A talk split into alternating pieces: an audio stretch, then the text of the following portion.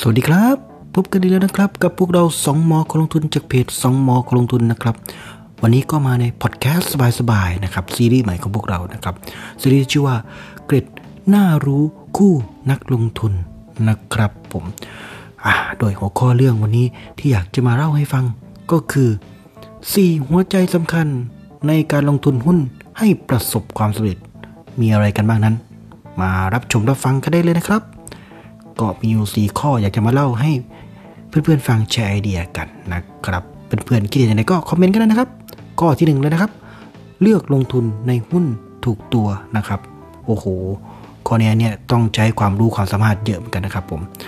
ถ้าเลือกผิดตัวนี่ไปไกลเลยนะครับ เหมือนถั่วขาลงนะครับผมแต่ถ้าเลือกหุ้นถูกตัวนะครับ ผมเวลาลงก็เก็บเพิ่มได้นะครับสำคัญ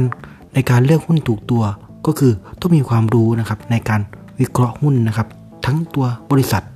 ตัวพื้นฐานกิจการ แล้วตัวงบการเงินนะครับ เคยมีคำกล่าวว่า เลือกซื้อหุ้นถูกตัวแต่ผิดราคายังไงก็กลับมาได้นะครับ แต่ถ้าเลือกผิดตัวนี่เจ็บแสบแน่นอนนะครับเพื่อนๆก็ลองพิจารณาดูศึกษาหาความรู้ดูเป็นสิ่งสำคัญนะครับ แต่ถ้าเพื่อนๆอยากมี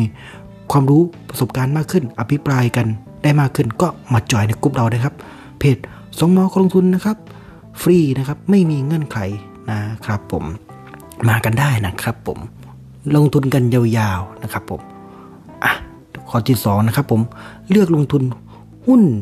ให้ถูกเวลานะครับ ตัวนี้ก็จะทำให้เราได้รีเทิร์นมากขึ้น ถ้าเราเลือกลงทุนได้ถูกเวลาก็คือ เลือกตอนที่ราคานั้นนะครับผมอยู่ในราคาที่ under value นะครับผม แล้วก็เราก็ต้องเข้าใจภาพรวมของเศรษฐกิจในขณะนั้นด้วยนะครับว่า เศรษฐกิจแบบไหนควรลงทุนสินทรัพย์แบบใด หรือหุ้นตัวใดที่เราควรจะลงทุนในช่วงเวลานั้นๆ ด้วยนะครับผม ไม่งั้นก็อาจจะดอยนานนิดหนึ่งนะครับผมอะข้อ 3 ก็คือ เลือกลงทุนในราคา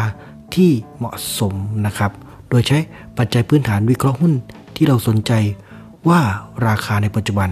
บริษัทที่เรากำลังลงทุนนั้น ถูกเหมาะสมหรือแพงไปแล้วนะครับ ผสมผสานกับปัจจัยทางเทคนิค เพื่อเข้าหาจุดซื้อขายที่เหมาะสมนะครับ ถ้าเพื่อนๆ อยากเรียนรู้เพิ่มเติมก็เข้ามาในเพจเราหรือว่าเข้ามาจอยกลุ่มเราได้ครับสองมอลงทุนนะครับ เรามีอธิบายทั้งพื้นฐานแล้วก็เทคนิคกราฟไว้นะครับผมว่า PE เท่าไหร่ PV เท่าไหร่ ROE ROE yield DE ratio นะครับ การอนุการเงิน แล้วก็การใช้เทคนิคกราฟนะครับ มีครบหมดเลยนะครับ เพราะพวกเราเป็นสายไฮบริดนะครับผม อะ ข้อ 4 เลยนะครับ ข้อ 4 ก็คือเลือกลงทุนในสัดส่วนที่พอดี ก็คือมีการทำ money management วางแผนวางแนวทางในการบริหารเงินทุนนะครับ ดู risk reward ratio ดู position size นะครับที่เหมาะสม ตัวนี้ก็สำคัญนะครับ มันจะทำให้จิตวิทยาการถือของเรา